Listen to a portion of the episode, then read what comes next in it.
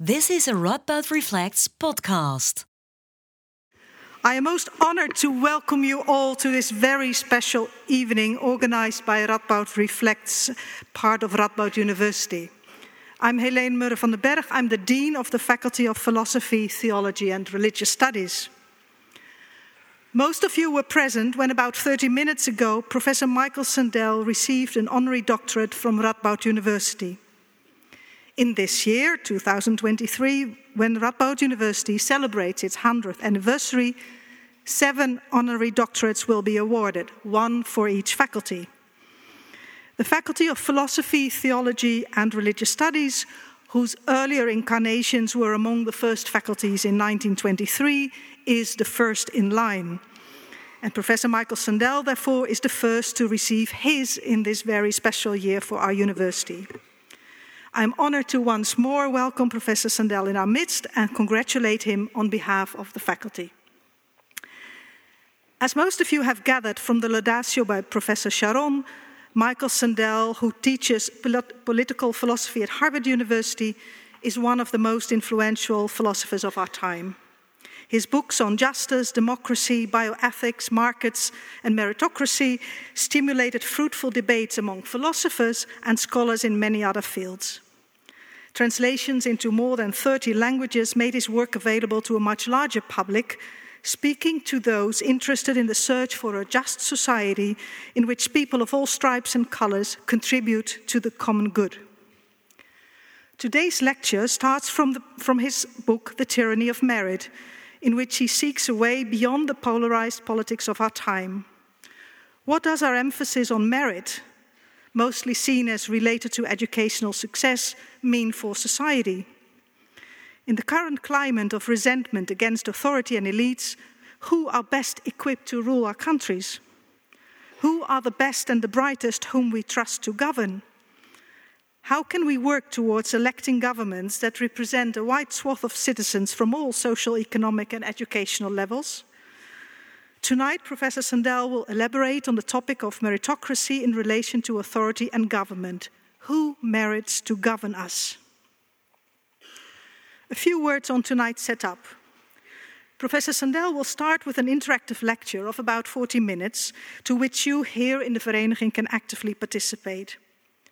Following this, Dr. Marcel Becker will chair a conversation between Professor Sandel and 3 colleagues of our university, Caroline van Ham, Professor of Empirical Political Science, Vivienne Mathies-Bohn, Professor of Philosophical Ethics and Political Philosophy, and Christoph Luthi, Professor of the History of Philosophy. Most welcome and thank you that you contribute tonight. I'm sure all of this will be an excellent starting point for further discussion, including all of you here present tonight. We hope partly during the remainder of our sessions and, if not, during drinks afterwards. Before we move to the lecture, one further note. Tonight, Radboud Reflects is doing an audio recording, which means that if you ask a question or participate during the lecture, your voice, no image, will be in the recording. So if you don't want that, then you have to wait for your questions till after the meeting. I wish you all an engaging and inspiring evening, and with great pleasure, I give the floor to Professor Michael Sandel. Thank you. Thank you. Thank you so much. Thank you. Thank you. Thank you for those warm words of welcome. We are here to discuss how we should govern ourselves. The short answer, I imagine most would agree, is democratically. But what does democracy really mean? Now, in order to explore this question, I would like to propose that we have a discussion in this intimate group. Is that all right? Are you ready to join me for this discussion? The students especially. I would like to begin by seeing what people think about a proposal for voting. that was offered by the philosopher John Stuart Mill in the mid-19th century. John Stuart Mill favored universal suffrage. Everyone should have the right to vote. But he also thought it was important in an age of universal suffrage that those who were well educated have more influence on democratic decision-making. And so he proposed a system of plural voting. Here's how it worked. Everyone would get the right to vote, but some would get more votes than others, and it would depend on education. So, for example, John Stuart Mill said that those who are unskilled laborers should have one vote. Their voice should count. Skilled laborers should have two votes. Their supervisors, foremen, and the like should have three. Those whose tasks were yet more complex, requiring greater knowledge and judgment, such as traders, manufacturers, and farmers,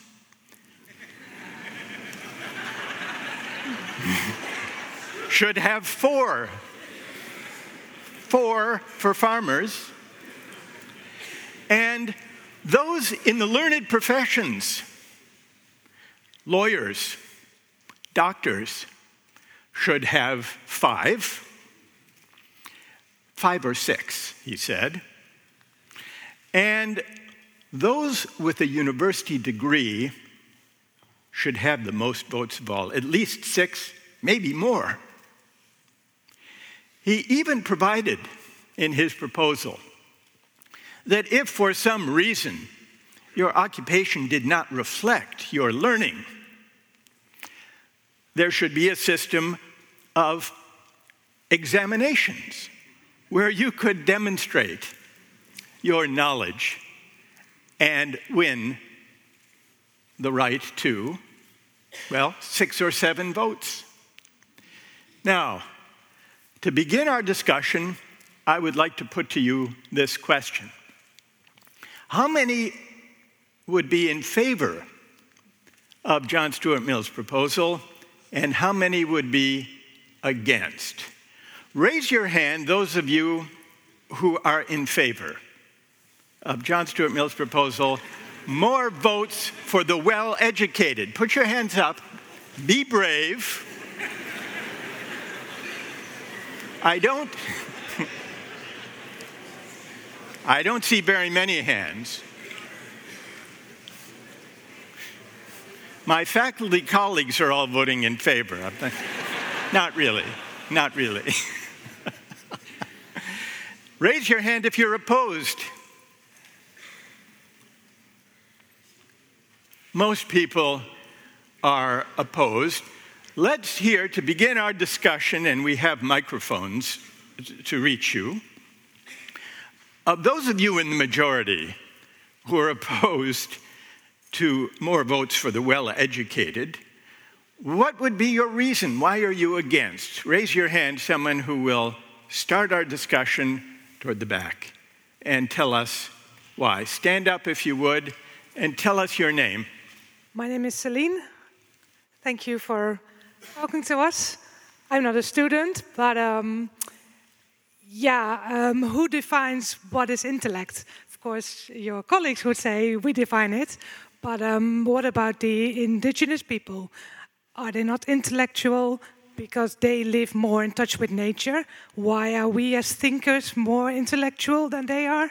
So, yeah, that's why I'm opposed. And you don't think that the best educated or the most knowledgeable should have more say? No. You don't? No. All right, thank you for that. Who else opposes more votes for the well-educated and will tell us why. Who else? Yes. Go ahead.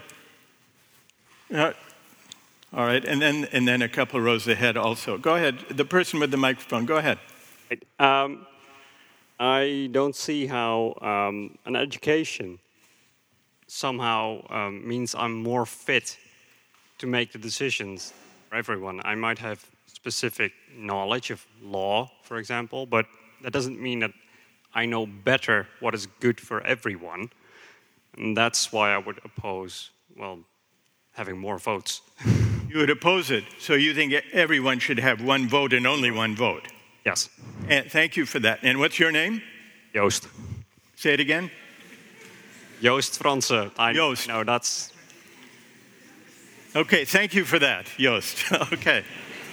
So, why should the people with more education have more say? Joost says. They shouldn't. There's no reason to think they're better at governing. And then a woman a couple rows ahead also had it. My name is Sarah. I'm afraid that it would perpetuate inequality, because I think that your voting should be for someone who will represent you, and you should have a say in who you want to represent you. And like you said as well, how are we to decide what is good for somebody else who is not in our position? They should have at least the same amount of votes. And Sarah, don't you think that the better educated can govern better? I think that governing is probably an art in itself, and that how well educated you are doesn't really say anything about how equipped you are to govern. Okay. Necessarily. All right, thank you for that. Now let's hear from someone who disagrees, one of those few brave souls who endorsed John Stuart Mill's system of plural voting. Who? Go ahead. Stand up. Now you heard the argument against. I heard the argument. And what's your name? Okay. Hi, I'm Robin. Robin. So this is not a popular opinion. So it's not a popular opinion. That's okay. You're brave to voice it. So tell us why you're in favor of more votes for the better educated. I mean, I would want to qualify it a bit, but I feel that you'd want to. We sometimes seem to work under the notion that everyone should just have a vote on whatever happens without having to qualify that in any kind of way. Very often in our current democracy, you can just vote whatever you want, and you don't have to give any sort of reason for that. Now, I wouldn't want to say that necessarily all educated would get more votes in everything, but if you would have topical things on which they would vote, for example, I feel like, yes, they should be heard more, and they have a bigger understanding. And if we value that knowledge in any kind of way, well, then it should be reflected in our sense of governance. I mean, you could say that knowledge in that sense doesn't matter and everyone can have their own sense of knowledge or truth, which is fine, but then you have an entirely different set of problems that we have today. So knowledge is relevant to governing. Yes, that's what. And those who are better educated, more knowledgeable on a given topic, should have more influence in deciding policy with respect to that issue. I would say if we think that knowledge is valuable for taking decisions, yes, it also there doesn't seem to be a priori any reason to reject that reflection in the political system. Yes. Okay, stay there, Robin. Keep the microphone for a minute. Sarah, can we come back to you? You heard what Robin said. Hi, Ann. Can you speak to Robin? Well, hi, Robin. Hi, man. I understand that, but at the same time, first of all, I thought this discussion was not about who governs, but how many votes people get, which is a different question altogether. And in that case, maybe, sure, if you have more knowledge, it's easier to oversee more problems, and you can maybe understand them better.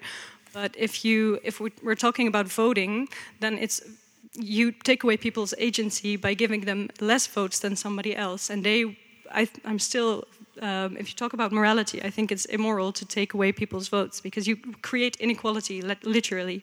So, I'm opposed to this, I think. Inequality, what about that, Robin? That's a very bad thing, Michael.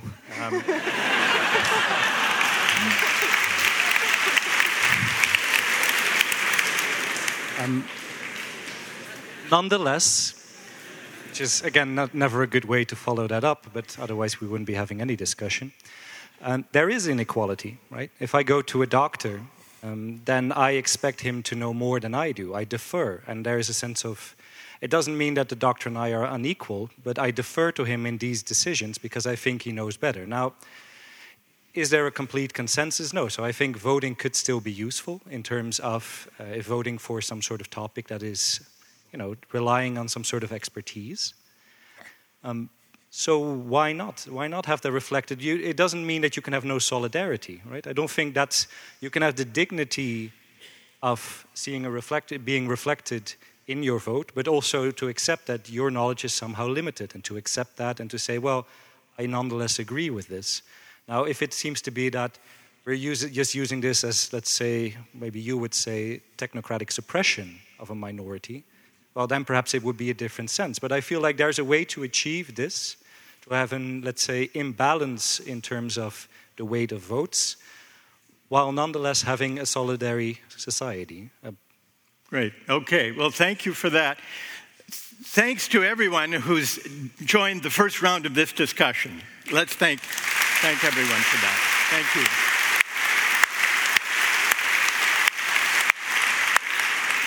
you. Now I have another question, which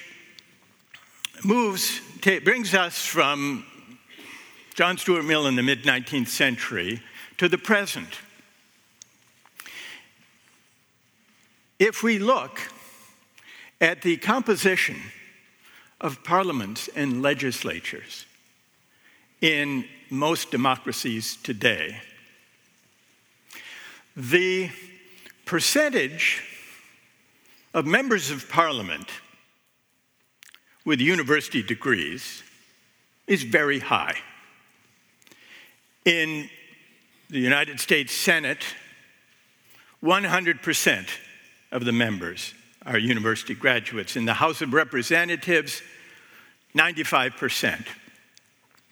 In the Dutch Parliament, around 92 to 93% have higher education credentials, degrees. Now, and the same is true in most European parliaments, roughly 90%. Have university degrees. What is the percentage of the population as a whole in our countries with university degrees? It's less than half. In fact, the vast majority of our fellow citizens. This is something that we can easily forget, we who live in university academic settings. The majority of our fellow citizens do not have university degrees. In the United States and in the Netherlands, more than 60% do not. Now, those 60% without university degrees are, in practice, almost absent from representative government. Here's our second question.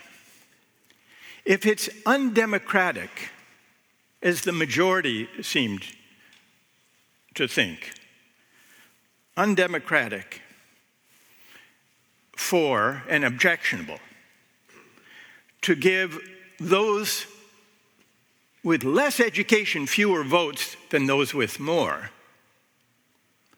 isn't it also undemocratic that those without a university diploma are virtually absent from the parliaments of Western democracies? That's our second question. So how many consider, here we will need another show of hands, how many consider it to be undemocratic and objectionable that those without university degrees today are virtually absent from parliaments, elected legislatures. How many consider that undemocratic and objectionable?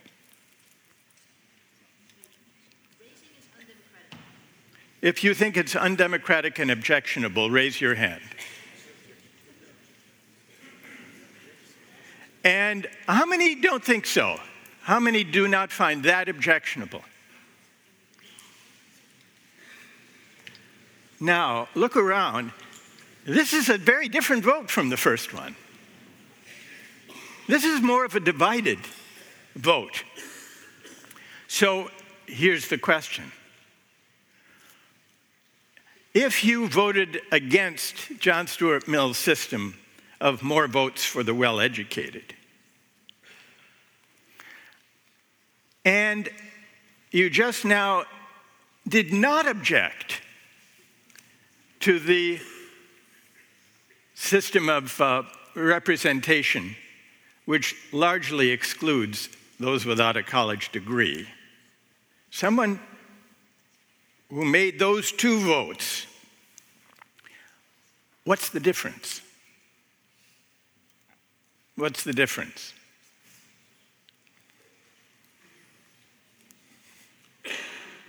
Is there anyone back there in the balcony? All right, there's someone. Let's let someone in the balcony join in. Stand up and tell us your name. We'll get you the microphone. Good evening. My name is Lisette. Lisette. Hi. Yeah.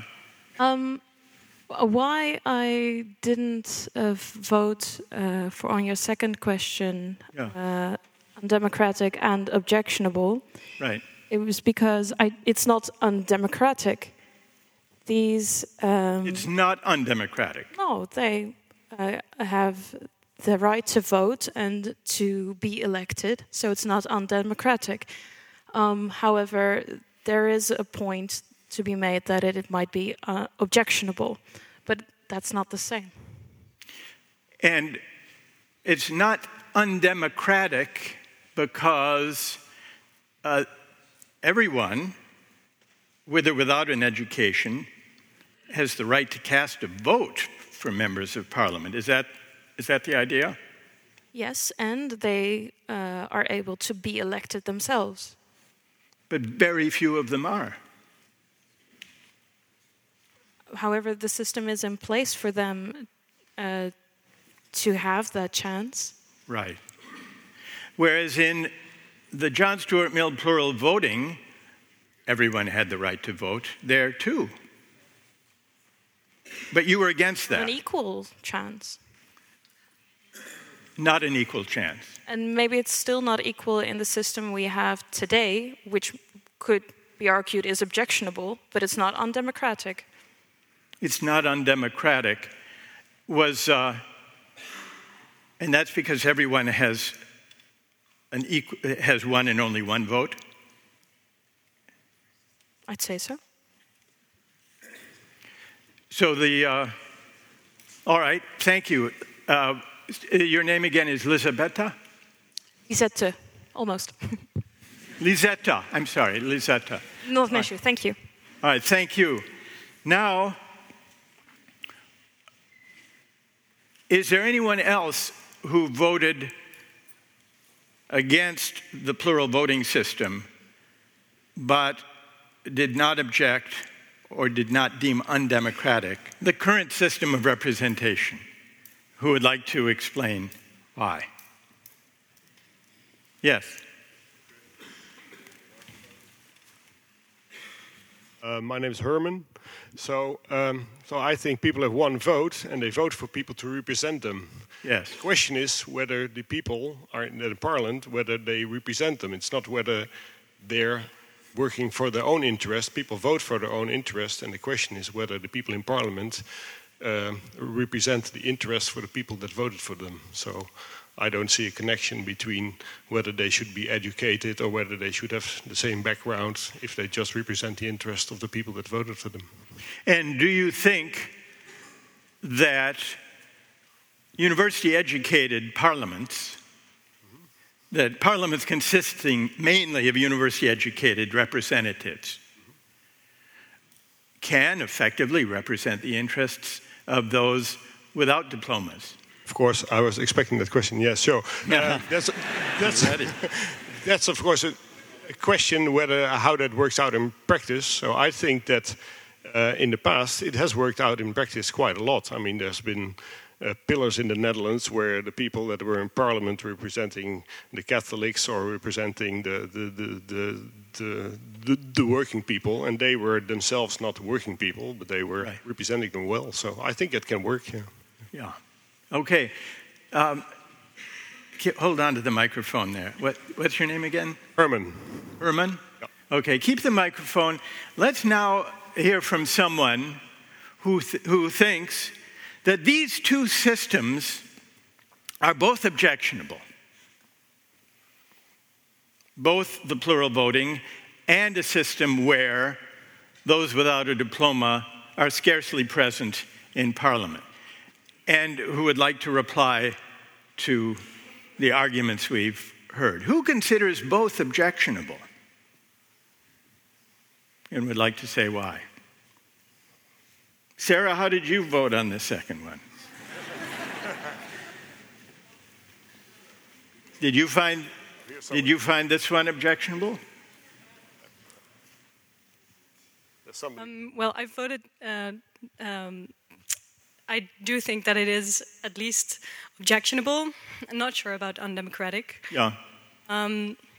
But I think that is because, for me, I think you noticed by now that the starting point of like unequal chances to get somewhere in life is a major like point in this system. So if you are not born into a wealthy family, you don't have money to go to university, you don't have all of the means to do that. Currently, that means that you have less chance to end up in Parliament, and that is definitely objectionable. And I would also say somewhat not democratic, because you are part of the demos of this country, and you should have a fair chance to govern as well as the others. So. But what about Herman's point that people with a diploma can represent those without? Yes, obviously, that is true. That's why I'm not quite sure if it's undemocratic, but still I think that you can't say that by definition, just because you went to university, just because you have this degree, you know how to govern people and how to speak up for people who don't have a degree like that. Right. Okay, thank you for that. I want to hear now from someone who objects to the current system of university graduates dominating parliaments, who thinks it's unjust and undemocratic, and who will tell us why. Who holds that view? Yes, over here.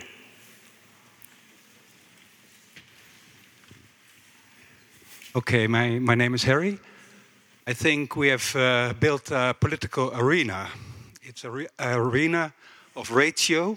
It's an arena of discussion, and the arena holds the fight. It's the fight. You fight for the word. You fight for having the best votes, for the best electional voice, that people vote for you. You fight for it. Yep. And it's the discussion. I think the discussion is not right. You have to find a dialogue. Yes. And you have to make tables where people can sit. All the citizens with every vote. You can sit on the table and you can have your vote together, and you have dialogues together and find what would be justice. So, so democracy, you're suggesting, is not only about voting, it's also about dialogue and deliberation. Yes. And we don't have enough of that, you say, these days. Yes, absolutely. Okay, thank you for that. Who else considers the current system where people without a university education are largely excluded, finds that unjust? Yes. Whoop. Thank you very much. I think because my name is Maria, and I think it's undemocratic because people don't really get a chance to get to parliament when they are lowly educated or when they are don't have a lot of money. So I think that's why it's, in my view, not really democratic. You can cast a vote, but it's very difficult to come into the circles of the party and get a place in parliament. And I think it's unjust because, like Sarah, I think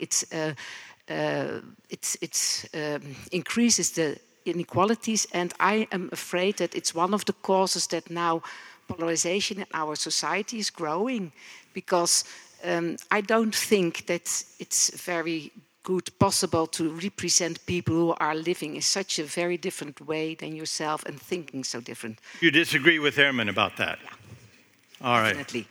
All right. I want to thank everyone who's joined this round of the discussion for helping us.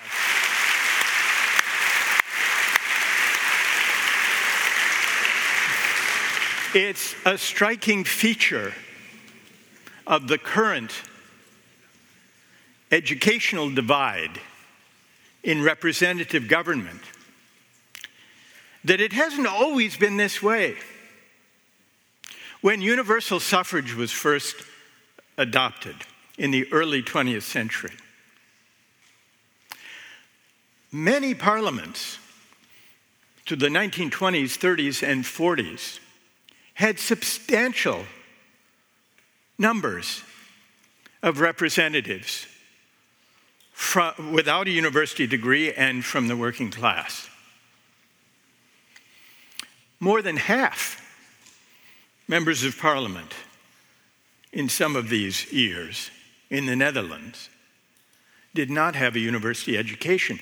This represented a departure from an earlier condition in the 19th century, when there were property qualifications for voting, before universal suffrage. Back then, those with a university education did predominate in numbers similar to what we see today. And yet, from the age of universal suffrage to the present, we have the pattern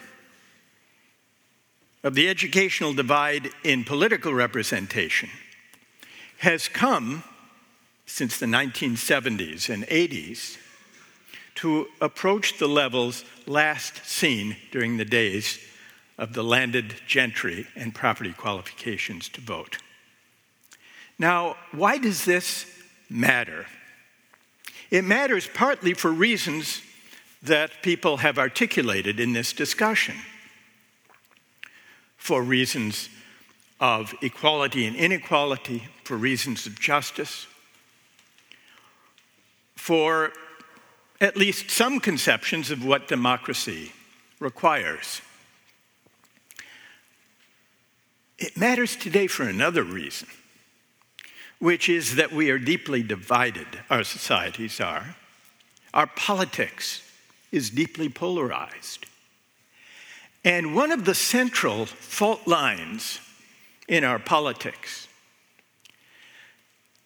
is the divide between those with and without university educations. Donald Trump won those without university diplomas both times. Those who voted for Brexit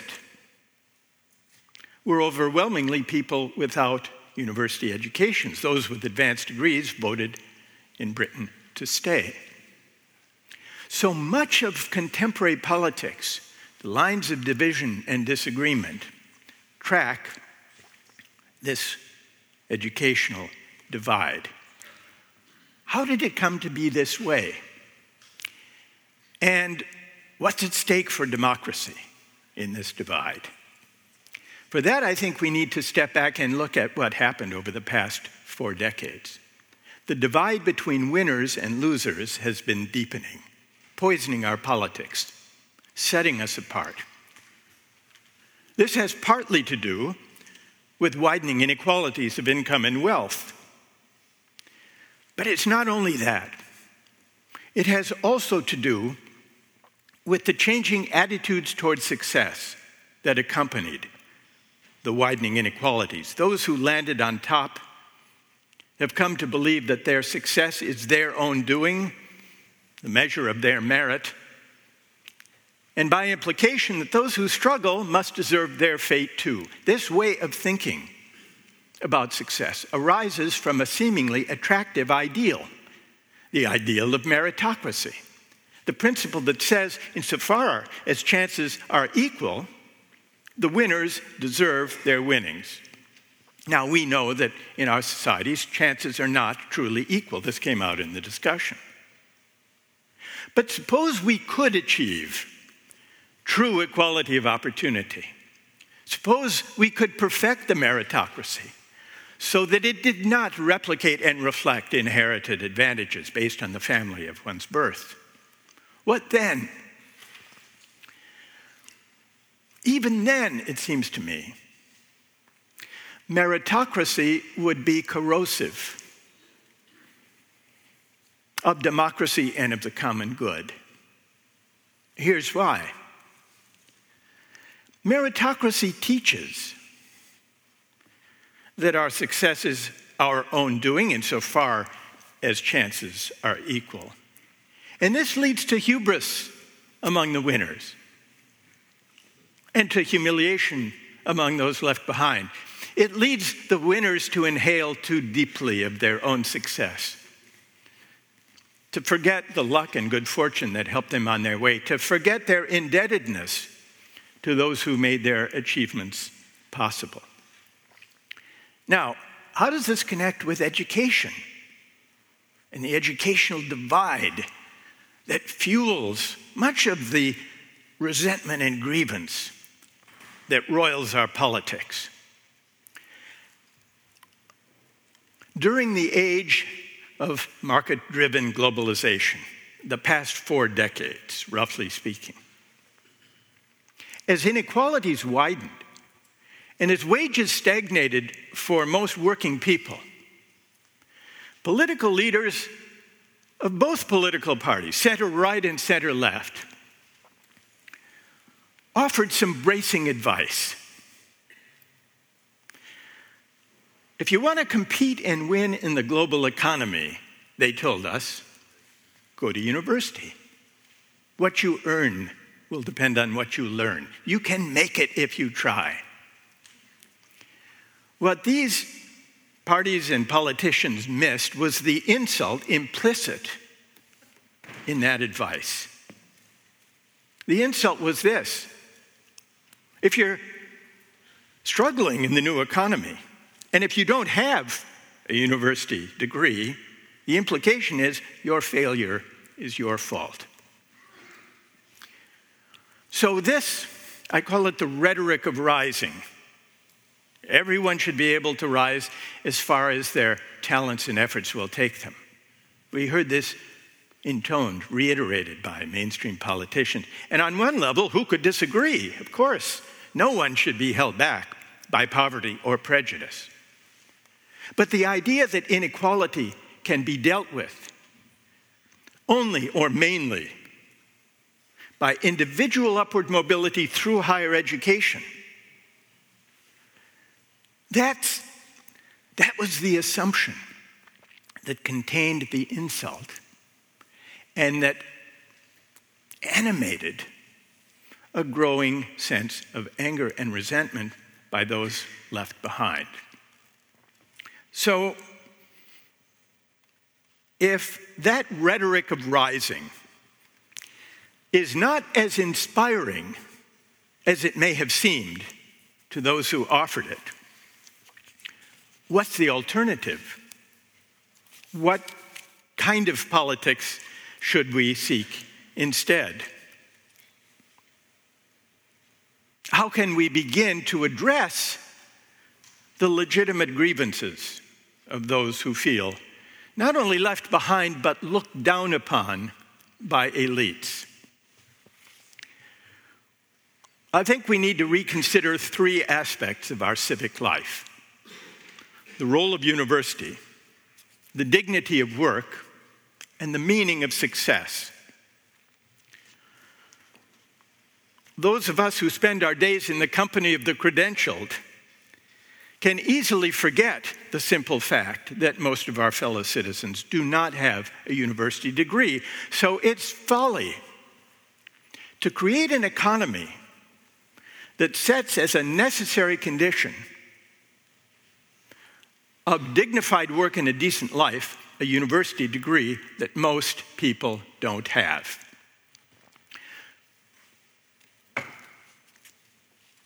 Encouraging people to go to university, that's a good thing. But it's not by itself a solution to inequality. So we should shift the focus of public discourse, and we should shift our response to inequality. We should focus less on arming people for meritocratic competition, and focus more on the dignity of work, on making life better for those who may lack a diploma but who make essential contributions to our society through the work they do, the families they raise, and the communities they serve. So we should renew the dignity of work and put it at the center of our politics. And this means remembering that work is not only about making a living. It's also about contributing to the common good and winning honor and social esteem and respect and recognition for doing so. It's also beyond rethinking the role of university education as the solution to inequality, beyond shifting our public discourse away from meritocratic competition toward finding ways to invigorate and renew the dignity of work, we also need to consider a kind of moral, even spiritual turning. Reconsidering the meaning of our success, questioning our meritocratic hubris. Do we really morally deserve the talents that enable us to flourish? Is it our doing that we live in a society that prizes the talents we happen to have? Is that our doing, or is that too our good luck? Here's why it matters, this turning. Insisting that my success is my due makes it hard to see myself in other people's shoes. Appreciating the role of luck in life can prompt a certain humility. There, but for the accident of birth, or the grace of God, or the mystery of fate, go I. That could be me. This spirit of humility is the civic virtue we need now. It could be the beginning of a way back from the harsh ethic of success that drives us apart. It could be the beginning of a turning toward a politics that heals the divisions and points us, maybe, toward a politics of the common good. Thank you all very much. Thank you. Thank you so much. Thank you. Thank you so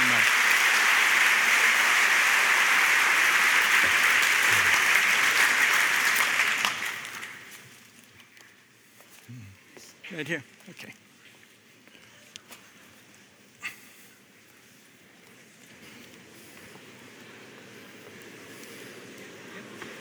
Yeah. Okay.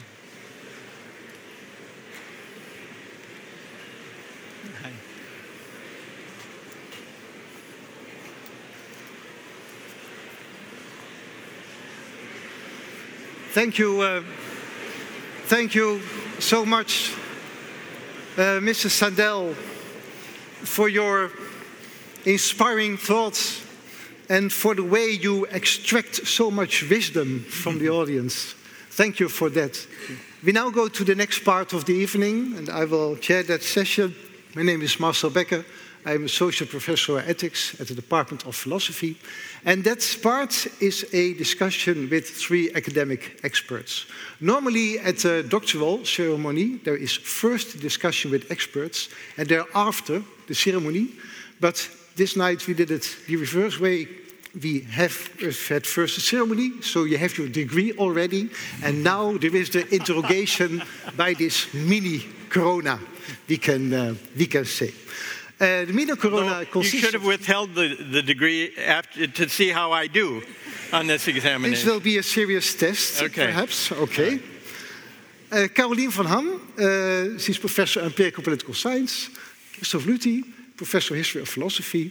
And Vivienne Mathies-Bohn, Professor of Philosophical Ethics. First, the floor is to Professor Luthi. Since I have to go first, I think it's my role to thank you very much for sharing this experience with us. I mean, I think many people in the audience will have seen you holding forth in your Just Interactive Justice course in Sanders Theatre at Harvard University, but it's quite a different thing to watch you on the screen and to be part of a session ourselves. So I actually propose that we are going to call this hall from now on Sandel's Theatre. I hope that the mayor of Nijmegen will agree to that change of name. I'm going to make it difficult for a start, and I'm going to quote Sandel against Sandel. Hold the microphone a little closer. Yes, sorry. We can hear. I'm citing from Meritocracy, page 90. Having well-educated people run the government is generally desirable, provided they possess sound judgment and a sympathetic understanding of working people's lives. And then a few pages later, governing well requires practical wisdom and civic virtue, an ability to deliberate about the common good and to pursue it effectively. Now, the reason why I'm quoting this in a way against you is because I would like to understand one aspect somewhat better. Namely, when I read your work, I see, in a way, four models of how we could improve what we have now. Because I think we all agree, not all, but most of us agree, that the current situation is not necessarily desirable. But the answer to the question of who should govern us, who merits to govern us, I sense and sometimes read four different answers. One would be, let's not have people govern us, but let's self-govern ourselves. And that would be the old Greek idea that, in a way, we all meet in the town square and battle it out, and in the end, we reach a consensus. Now, that may have worked in Athens, and it works in a couple of cantons in Switzerland where actually the square is big enough for a few peasants who live there to meet. But it wouldn't work in the United States with its 5 time zones, and also not in the Netherlands. So then you get to the model of representative democracy. And then I see one in which you would say, well, people need to have some education because we don't want to have the phonies and the crazies run us. I mean, we see in history what happens when people are not fit to govern. So we don't necessarily want those. But then you get what you addressed tonight. You get the situation in which only the well-educated end up in these positions. The second one would be, let's have a more equal and representative share of the various clubs in our society be involved in lawmaking and government. And the third one would be not so much about who is there, but with what attitude and agenda they come, because there's a strong moral sense in everything you write, where the point would be, we don't want technocrats, we want people with a sense for the common good. And then it would be, in a way, irrespective of their educational background, a much more kind of an attitude. So my question to you is, give us model that you think we should adopt?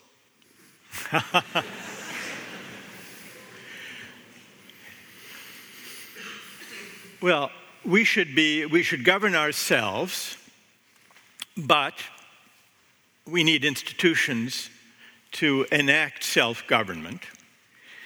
And as for, it's true we don't want to be governed or led by those who are not fit to govern.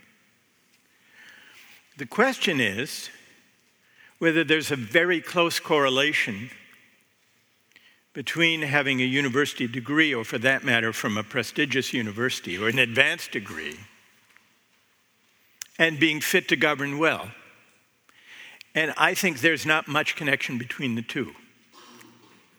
It doesn't have to be that way. Ideally, the education, the moral and civic education offered by universities should equip students with practical wisdom and civic virtue, along with technocratic expertise. But for the most part, we're not doing that very well. And by we, I mean those of us in higher education. The technocratic bent of governance by elites is connected, I think, to the curricular focus of higher education, and in particular to a certain view of the human sciences and the social sciences, and especially economics, that aspires to being a kind of value-neutral science of human behavior that deliberately seeks to exclude or set aside moral and civic questions, moral and political philosophy, to say nothing of the practical wisdom that comes in part through practice and engaging with people from different walks of life. That too is a part of civic education that universities, at their best, tend not to provide, the practical wisdom that comes from becoming embedded in, embroiled and engaged with people from different class backgrounds and walks of life. So if we could imagine an academy that cultivated moral and civic education through a study of moral and political philosophy, that provided class mixing occasions that would cultivate the kind of ability to deliberate and reason and listen to people from different class backgrounds, different ethnic and religious backgrounds, and did that successfully, then those best educated in this special sense, this Aristotelian sense, would be better fit to govern than those who lacked those experiences and opportunities. But that has very little to do with what passes for higher education these days. And if we look as a practical matter, the highly educated elites over the past 50, 60 years have a very poor record, actually. The generation who governed at the end of the Second World War did much better. They presided over the rebuilding of Europe, the civil rights movement in the United States, economic growth that benefited all classes, whereas the elites who have governed since the 1970s and 80s produced widening inequalities. And if we go back to the 60s and 70s, the Vietnam War, which was presided over by the best and the brightest, in the title of a book describing the lustrous advisors who got us into Vietnam and kept us there for a very long time. The Iraq War, the Afghanistan War, widening inequality, wage stagnation for most people, most working people, and a financial system that they deregulated and then that crashed. And they put together in ways that helped the banks and did nothing for ordinary homeowners. That's the actual record of the educated elites, the prestigious academic elites who governed really for the past half century, and it's not very good, and it's led us, I think, to our current condition. So I do have some sympathy for the grievances and the anger and resentment for working people and farmers who say, those elites are not governing very well. Short reaction, Professor Luthi? Go ahead, Christoph. Or we go to the next question? Well, no, I mean, one of the things that strikes me, but that's maybe too complex. I mean, the tyranny of merit is, in our eyes, very American, in the sense if you look at the institutions of higher learning, you find them at the top of the, let's say, 30,000 universities being ranked, but also at the very bottom. And it is true that in the United States you make or break it depending on which college you go to. This is not the case in the Netherlands, so I would actually subscribe to most of what you said. But what I find so interesting is that you continue speaking about education, and it doesn't necessarily have to be university education. Right. Also, yeah. I mean, I think where it goes wrong in the United States is primary education, which is based on property tax, and if you live in a very poor area, you get just really bad primary education. So I think what you want also is for people with a kind of for the moral training and the civic sense, you want them, however, to have some education. It doesn't have to be an Ivy League university, but you want them to get some training. And the interesting thing with the word meritocracy, whether it's used positively or negatively, is always linked with education of some level. Yeah. Now, and with this I end. The most amazing turnaround of the Italian government a few months ago was to call the Minister of Education by a new name. It's now called Ministry of Education and Merit. So in a way, even if one doesn't want meritocracy anymore in the kind of negative sense that you correctly criticize, one still wants an educational system that brings about the ability to engage in a moral discourse, I think. I get the impression that Professor Sandel agrees so much that he can go to the second question for the sake of time. It's a home run. So, Professor Van Ham. Thank you very much. I would just like to note that I am here entirely by luck, because I was very lucky to be born in the Netherlands and very lucky to get access to the type of education that brought me to this chair. So I fully agree with you.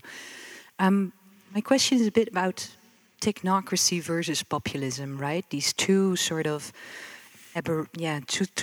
anti-democratic reactions, so to speak, where technocracy definitely for me is the more autocratic one and has created populism. It has created populism as a counter-reaction. Yes. So my question to you is, from the technocrat perspective, thinking of how Hillary Clinton presented the deplorables, right? Where these are not just people you disagree with. No. These are people they have no right to be citizens. They don't even have right to be humans. So there's this delegitimation of your opponents, which happens when she says that. So let's say that's what happens on the higher educated side. And of course, to that comes a counter-reaction from the populace that say, no, we have a right to be citizens, we have a right to be heard, we are humans, which then sort of overreacts and also tries to take away their rights. So we're going to lock her up and, we take away your voting rights because we won the election. And even if we didn't win the election, we're still going to take power. So my question is, if we get in the space where we don't see each other anymore as citizens, we don't recognize each other, not even just as citizens, as human beings that have a right to be there, to be heard, how do we get out of this? So this morning I was on the bike and I was thinking, racists have voting rights and I will defend their voting rights, even if I fundamentally disagree with them and don't even respect their position. How do we get to that space again where we can speak to each other? And recognize that we're all part of the same demos. Yeah. That's a hugely important question. And I agree that the dominance of technocratic orientations to politics created a moral void, a vacuum, an empty space in public discourse, a hollowed-out public discourse that opened the way for the right-wing populist backlash. because people want public life and public discourse to be about big things that matter, including questions of values. People want to be able to reason together and argue together in public life about fundamental questions of justice and the good life. And so a technocratic managerial politics is not only leaves very little scope for democratic decision-making, but it also creates this moral void that sooner or later is filled by either hypernationalism or fundamentalism as a kind of reach for meaning, a kind of moral meaning in politics, even though very dark and dangerous. So I think the main project we need to undertake to rescue democracy from, on the one hand, technocratic elites, and on the other, right-wing populists with authoritarian tendencies, is to reinvigorate public discourse in a way that engages with contested moral questions. Part of what animates the technocratic refusal to welcome competing moral convictions in politics is the idea that in a pluralist society we can't hope to agree if we start debating messy, controversial moral questions in public. So better to aim for a kind of tolerance, agreeing to disagree, but asking people to leave their moral and spiritual convictions outside when they enter the public square. And in any case, the complex questions about how to run an economy or how to regulate the financial system, or for that matter, how to deal with climate change, which is where we will see a real test of this, is best handled by those who know about the science, whether it's the spurious science of orthodox economics, the kind that animated the neoliberal version of globalization, or even whether it's the entirely legitimate and important science that tells us about the human role in climate change. Politically, we will be at an impasse in dealing with climate change if we rely mainly on elites telling people, listen to the science. Listen to what we scientists say or what our scientific advisors say. We need to reconfigure the economy to become a green economy. So here are the rules that we need to do. And in the case of France, that means to enact a fuel tax. And then that leads to the backlash of the Gilets jaunes. Or in the case of the Netherlands, the regulations about the fertilizer and so on that prompted the backlash of the Farmers' Party. That's that technocratic way of dealing with climate change. Trust us. Learn more science, then you'll agree with us. That's a recipe for deepening the backlash rather than addressing it. To address it, I think, to go directly to your question, we have to have a more deliberative politics from the ground up, not from the top down, that engages communities of working people and farmers whose lives will be upended by the transition to the green economy, to invite them from the start into deliberation about how to deal with climate change, difficult though that may be, beginning small and working from there. That would be one example. Otherwise, I think we're going to have the same, we're going to deepen the anger and resentment through a top-down climate change policy rather than solve the problem. We have a short follow-up. What do you think? Follow-on question, or do you only confirm what Mr. Sandel says? I'm not sure we're there yet, but basically you need... So the solution is... And of course I ask you for a solution, so The solution is basically to have this bottom-up politics and to have politicians, technocrats, recognize their lack of experiential knowledge. Yes. So they should be more virtuous and respectful and go to the people. Is that what you're? Well, and generate, and we need to create what we currently lack are forums for deliberation closer to the ground, closer to these communities that engage the people whose lives are most directly affected. It may be that the politicians themselves are not the best conveners, though they should try. But we may need to look to civil society to convene and create some of these closer to the ground forums for deliberation, and then figure out ways to have the results inform policy and what the politicians do.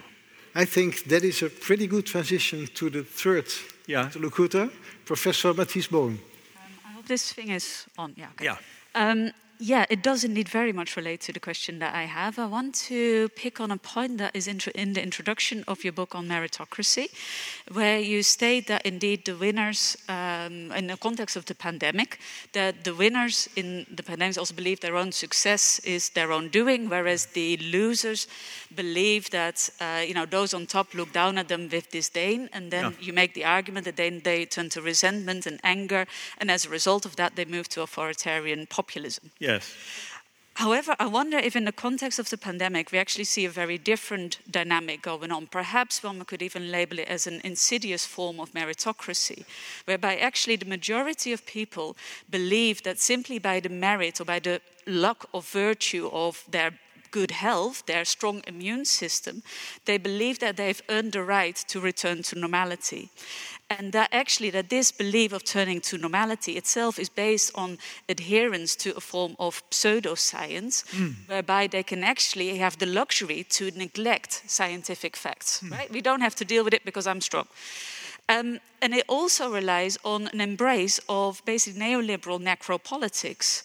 And so I wonder if actually the situation that you sketch out in the beginning of your book is not the other way around, whereby the losers of the pandemic, so the vulnerable, the chronically ill, and also those 500,000 of long COVID patients here in the Netherlands, who basically actually are now fighting for a more inclusive democracy and a more egalitarian society whereby the voices of the voiceless are also heard. This then relates to the second question that I have to you on this, which is also like, does your whole model not presume a level of voice, the ability to raise your voice as well? And what do we then do with those who cannot raise their voices, who are literally tied to the beds, who don't have the capacity to speak out? How do we weigh those concerns against the concerns of the rousy, people that basically do raise their voices? Yes. And particularly in the context of having the luxury of being able to withdraw from science. And do we not also, with the withdrawal from science, move to a form of relativism and actually go into the traps of authoritarian populism? And by withdrawing from science, you mean, say a little bit more. Basically, if you have the luxury to say, okay, I'm going to ignore, for instance, that COVID is airborne, it's just dealt with washing your hands or whatever, those kind of things. Right. I have the luxury to ignore and pretend that everything's back to normal. Everything's fine. I see. And people who didn't want to wear masks, people who didn't want to get vaccinated, that kind of thing. Yeah, that thing. You have the luxury to pretend everything's back to normal. Whereas for a large section of the population, it isn't. And their lives have been uprooted. They've been firmly disabled. Yet their voices and the activism that they also entail is not heard. It's not there. Yeah. They don't have the luxury to withdraw from the scientific fact. In fact, they fight for biomedical science. Right. So, and I also wonder if then actually what you sketch out in the book, which is basically losers and winners, and the losers return to authoritarian populism. The losers turn to authoritarian populism. In fact, in the context of the pandemic, I think we've seen the opposite, whereby the winners turn to authoritarian populism. Well, by winners and losers, I guess there are different dimensions of winners and losers, which is the point that you're bringing out. There are those who, in virtue of the work they do, struggle economically with stagnant wages and with job losses and with the loss of social esteem. That's one, and who are looked down upon by those who have reaped the benefits of neoliberal globalization. That's one way of describing the divide between winners and so-called losers in economic terms and class terms. But what you're bringing out, and it's very important and intriguing, is whether there is another dimension in the aftermath of the pandemic where the so-called winners are those who ignored public health precautions and got away with it for whatever reason. Yeah, and that's also turned into a sense of normality. So and then those who were left behind or who were disempowered were those who got long COVID, who suffered serious health consequences. And that they did, you're suggesting, was partly thanks to the renunciation of science by the deniers. Do I have it right? Yeah, in the sense that that they could ignore the science. It's very much based on this presumption that, you know, I have the merit of a healthy body. I see. I don't need to engage with the actual, the fact that we're all vulnerable. Right. Well, there are two accounts of why people, some people during the pandemic did say, well, I have a healthy body, I don't need to worry about it. I don't need to wear a mask. Partly, it was just out of a renunciation of science, which, now why would they renounce science? I think partly out of a sense that those who invoke science to defend lockdowns and mask mandates and so on, they viewed with suspicion and mistrust. I think there's partly a political and also that they saw these mandates as violating their freedom. So they were suspicious of the invocation of science because they were suspicious of experts. And I think that the reason for the deep suspicion of experts during the pandemic, public health experts, is connected to the lost credibility of economic expertise during the 4 decades prior. That's my. I think that fueled the distrust of experts, in that it spilled over into a suspicion or a wariness of public health and medical experts, and that led many people to renounce science. In fact, even the contest over science became deeply political, and this is in line with what you're saying, suggesting. So that liberals often said and proclaimed at political rallies, I believe in science, as if science were a matter of faith, and they were professing their faith. I believe in science. And the figures you're describing, who flouted public health advice, thought, well, I think many of them did identify scientific expertise with people looking down on them, with experts generally. And I think this does have a longer history connected to neoliberal economic expertise. But you're certainly right that those who suffered health consequences as a result were the victims of this ill-conceived response to the demands of public health and this failure to care for the common good on the part of people who refuse to go along with these mandates. Thank you. Normally, the committee has to retire and to decide whether the degree will award it, but I think I can say as chair of the committee that the degree is awarded with 3-0. Am I right? Unanimous. Okay. Thank you for that.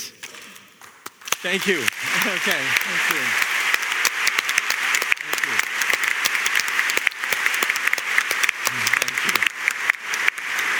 Thank you. Thank you. Now, where are we supposed? Ja, ligt.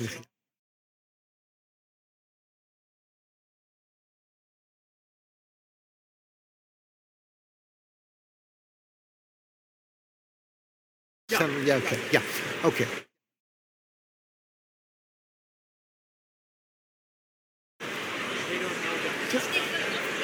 Zeg je? No. Ladies, we now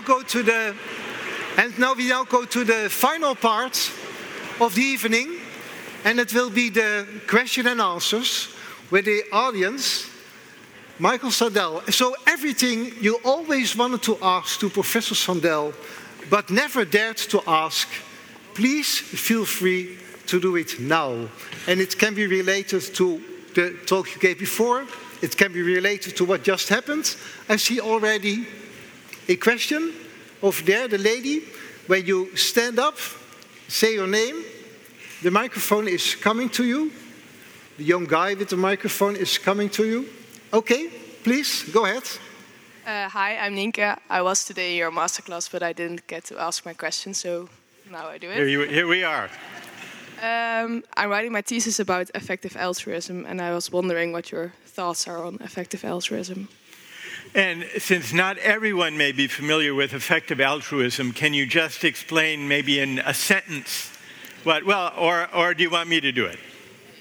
Well, effective altruism is a way of trying to do good in the world altruistically, in a way that maximizes the benefit, the effect of our charitable contributions or altruistic activities.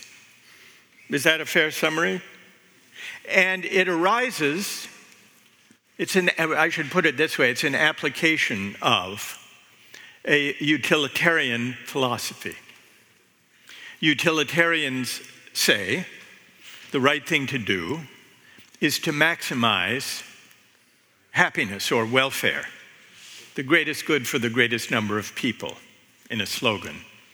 It's a philosophy that goes back to Jeremy Bentham and finds a recent proponent in the utilitarian philosopher Peter Singer, and followers of Peter Singer and of Bentham have launched the effective altruism movement as a way to encourage people to maximize the effects of their altruistic or charitable activities.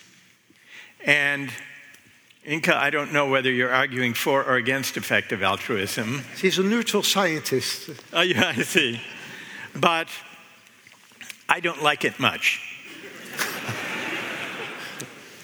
Not because I'm against altruism and not because I'm against effectiveness, but because, like all utilitarian thinking, effective altruism flattens what it means to promote the good. Here's how. Let me take a concrete example. Effective altruism counsels young, idealistic people who want to do good to maximize their ability to contribute to the welfare of others. Which means, for example, if someone an idealistic young person wants to enroll in the Peace Corps to do good, or to become a doctor working in a developing country, in a place where healthcare is scarce. That's doing good. But if that prospective doctor who wants to go work for Médecins Sans Frontières happens to be good also at finance and could get a job with a hedge fund, then effective altruism argues that it's a mistake, a moral mistake even, for that prospective doctor in an African village or community to waste time being a doctor, because how many patients could she see and help in a week or in a year? A limited number. But if she could work for a hedge fund or go to Silicon Valley and devote her talents instead to making $500 million, she could hire lots and lots of doctors to go to work in many, many villages and do greater good than she could do working herself in that calling. This seems to me, this advice seems utterly consistent with the utilitarian logic, but morally perverse and misdirected, because it neglects the role of character in ethics, the role of virtue, and the way in which the example we set by the way we live our lives and by the work we actually do, not just hiring other people to do that good work, not only reflects our character, but also sets an example that makes a difference to the world that can't be captured by the utilitarian calculus. That's why I'm not a fan of effective altruism. Thank you. Thank you. Further. Okay. I see the gentleman next to the row, just before you. Okay. Please stand and mention your name. And oh, I'm sorry, if I could just add one further note. Sam Bankman-Fried, the guy who had this a cryptocurrency thing, hundreds of millions that turned out to be a Ponzi scheme and fell apart. He was among those who was advised by the effective altruists to go into that field of endeavor. I'm sorry, go ahead. That's addition. Yeah. Okay. Okay, next question. Yeah, thank you, Professor. My name is Charles. I'm from Boston, so welcome to Nijmegen. I have an observation regarding this sort of flow of advocacy about epistocracy. And I'm just wondering where or what happened to Amitai Etzioni communitarianism. Why are we not talking about that? And obviously it's time. Okay, well, let me take the question generally to be a question about communitarianism as an outlook and as a way of thinking about politics and philosophy. In the debates about liberal political philosophy, there were those of us who criticized the liberalism of John Rawls on the grounds that his version of liberal political philosophy, which is deeply influential and powerful, makes the case for the following idea: that we should seek principles of justice and fundamental rights that don't depend for their justification on any particular conception of the good life or of virtue, that don't depend on any substantive moral or spiritual conviction. And the reason we should seek neutrality toward the good when we're talking about the basic structure of society is that this is the way, the best way, of honoring a certain conception of individual freedom. The freedom of each person as an individual or each self to choose their ends for themselves rather than to have our ends and purposes shaped or directed or coerced by a framework of rights that isn't neutral, that imposes on some the values of others. My argument against this version of liberalism was that it's not possible to be neutral in this way, in defining and defending principles of justice and fundamental rights. Not only that, conceiving the case for neutrality as relying on the idea that we are individual choosing selves rather than encumbered selves defined by our communities and our traditions and our backgrounds and our cultural experiences, misses an important part of human agency, we are defined in part by our community encumbrances. That was the argument. And that was the so-called liberal communitarian debate. And I was not the only one to raise this challenge to liberalism, but a group of us did. And we came to be identified as the communitarian critics of a certain rights-oriented, individualistic version of liberalism. So what's become of that? Well, some of us, not all of us, who were labeled as communitarians, me included, were uncomfortable with the term because it easily suggested the idea that justice and rights are merely relative to the values that prevail in this or that community at any given time. But communitarianism, in that sense, deprives justice of its critical character. The community's values may be wrong, may be unjust.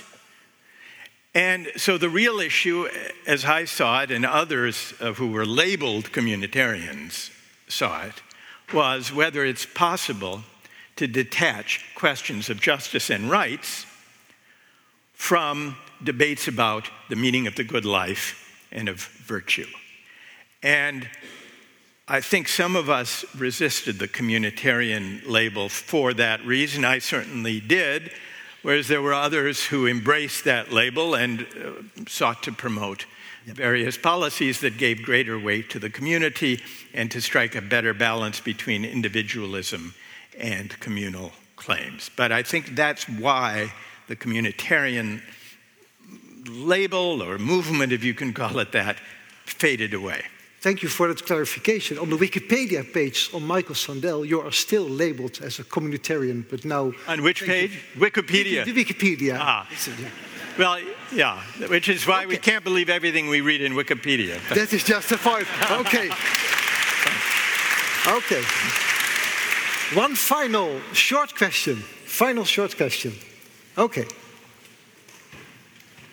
Hello. My name is Rose. I was just talking to my friends at the beginning that I found it quite, not sure funny is the word, that you were given your message about what deserves praise and what merits praise and recognition, that you were receiving an honorary doctorate. I thought it was quite a funny, ironic thing.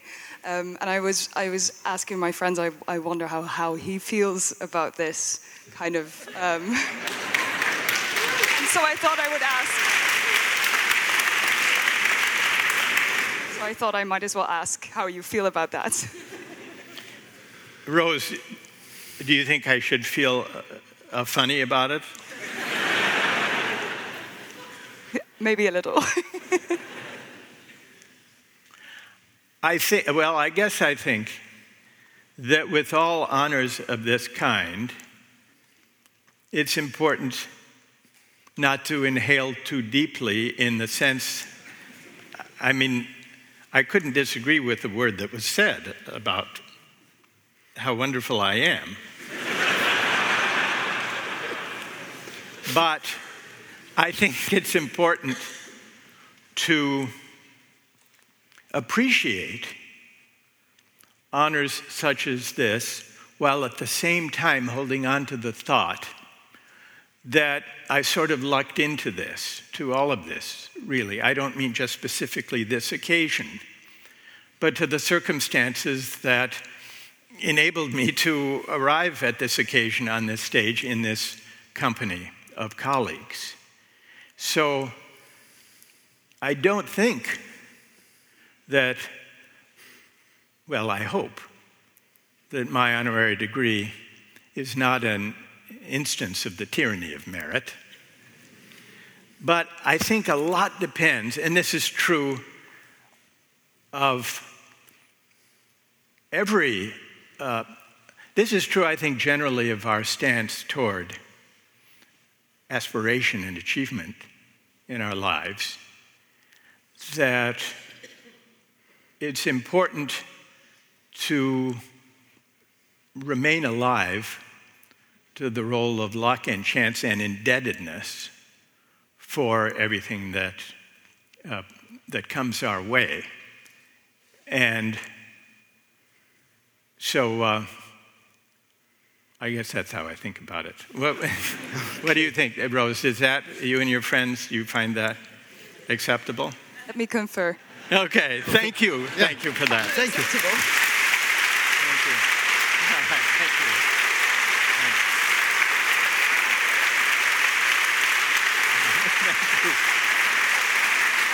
Thank you. Also, thank you for ending with such a personal note triggered by this question. I have always thought that philosophy was about thick books, classic authors.